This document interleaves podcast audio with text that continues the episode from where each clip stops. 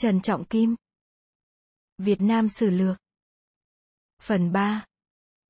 Tự chủ thời đại, thời kỳ thống nhất. Chương 1. Nhà Ngô, năm 939 đến năm 965. 1. Tiền Ngô Vương. 2. Dương Tam Kha. 3. Hậu Ngô Vương. 4. Thập nhị sứ quân. 1. Tiền Ngô Vương, năm 939 đến năm 965. Năm kỷ hợi, năm 939, Ngô Quyền xưng vương, đóng đô ở Cổ Loa thuộc huyện Đông Anh, tỉnh Phúc Yên.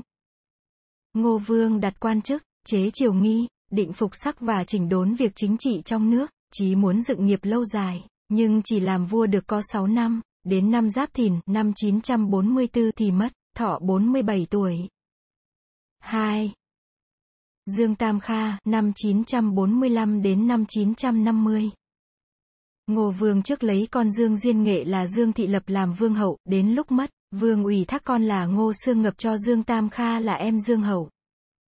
Dương Tam Kha bèn cướp lấy quyền của cháu, tự xưng là Bình Vương.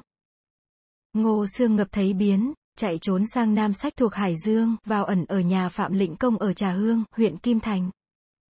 Tam Kha sai quân đi đuổi bắt. Phạm Lĩnh Công đem vào giấu trong núi. Dương Tam Kha bắt em Ngô Sương Ngập là Ngô Vương Văn nuôi làm con nuôi. Năm canh tất năm 905, có dân ở tại thôn Thái Bình thuộc Sơn Tây, làm loạn. Dương Tam Kha sai Ngô Sương Văn cùng với tướng là Dương Cát Lợi và Đỗ Cảnh Thạc đem quân đi đánh. Đi đến Từ Liêm, Ngô Sương Văn mưu với hai tướng đem quân trở về bắt Dương Tam Kha. Ngô Sương Văn nghĩ tình cậu cháu không nỡ giết, chỉ giáng xuống làm Trương Dương công. Bà Hậu Ngô Vương, năm 950 đến năm 965. Ngô Vương Văn bỏ Dương Tam Kha đi rồi, xưng là Nam Tấn Vương và sai người đi đến làng Trà Hương giúp anh là Ngô Sương Ngập về cùng coi việc nước. Ngô Sương Ngập về xưng là Thiên Sách Vương. Cả hai anh em làm vua, sử gọi là Hậu Ngô Vương. Làm vua được ít lâu, Thiên Sách Vương đã toàn giữ lấy quyền một mình, nhưng đến năm Giáp Dần, năm 965 thì mất. Thế lực nhà Ngô lúc bấy giờ mỗi ngày một kém, giặc giã nổi lên khắp cả mọi nơi. Nam Tấn Vương phải thân chinh đi đánh dẹp. Khi đi đánh giặc ở hai thôn Thái Bình, không may bị tên bắn chết. Bấy giờ là năm Ất Sửu, năm 965, Nam Tấn Vương làm vua được 15 năm. 4. Thập nhị sứ quân, năm 945 đến năm 967. Từ khi Dương Tam Kha tiếm vị rồi, những người thổ hào ở các nơi như bọn Trần Lãm, Kiểu Công Hãn V, V. Đều sướng lên độc lập, xưng là sứ quân.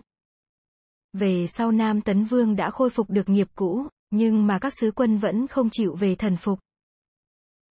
Bởi vậy nhà vua cứ phải đi đánh dẹp mãi, mà không yên được. Đến khi Nam Tấn Vương bị giặc bắn chết, thì con thiên sách vương là ngô xương xí lên nối nghiệp, nhưng thế nhà vua lúc ấy suy nhược lắm, không ai phục tùng nữa. Ngô xương xí về đóng giữ đất Bình Kiều. Tướng nhà ngô là Đỗ Cảnh Thạc cũng giữ một chỗ xưng là sứ quân. Lúc bấy giờ trong nước có cả thảy 12 sứ quân, gây ra cảnh nội loạn kéo dài đến hơn 20 năm. 12 sứ quân là 1. Ngô Sương Xí giữ Bình Kiều, nay là làng Bình Kiều, phủ Khoái Châu, Hưng Yên. 2. Đỗ Cảnh Thạc giữ Đỗ Động Giang thuộc huyện Thanh Oai. 3. Trần Lãm, xưng là Trần Minh Công giữ bố Hải Khẩu Kỳ Bố, tỉnh Thái Bình. 4. Kiều Công Hãn, xưng là Kiều Tam Chế giữ Phong Châu, huyện Bạch Hạc. 5. Nguyễn Khoan, xưng là Nguyễn Thái Bình giữ Tam Đáy, phủ Vĩnh Tường. 6. Ngô Nhật Khánh, xưng là Ngô Lãm Công giữ Đường Lâm, Phúc Thọ, Sơn Tây. 7. Lý Khuê, xưng là Lý Lang Công giữ siêu loại Thuận Thành. 8. Nguyễn Thủ Tiệp, xưng là Nguyễn Lịnh Công giữ Tiên Du, Bắc Ninh. 9. Lữ Đường, xưng là Lữ Tá Công giữ Tế Giang, Văn Giang, Bắc Ninh. 10. Nguyễn Siêu, xưng là Nguyễn Hữu Công giữ Tây Phủ Liệt Thanh Trì, Hà Đông. 11. Kiều Thuận, xưng là Kiều Lĩnh Công giữ Hồi Hồ Cẩm Khê, Sơn Tây. 12. Phạm Bạch Hồ, xưng là Phạm Phòng át giữ Đằng Châu, Hưng Yên.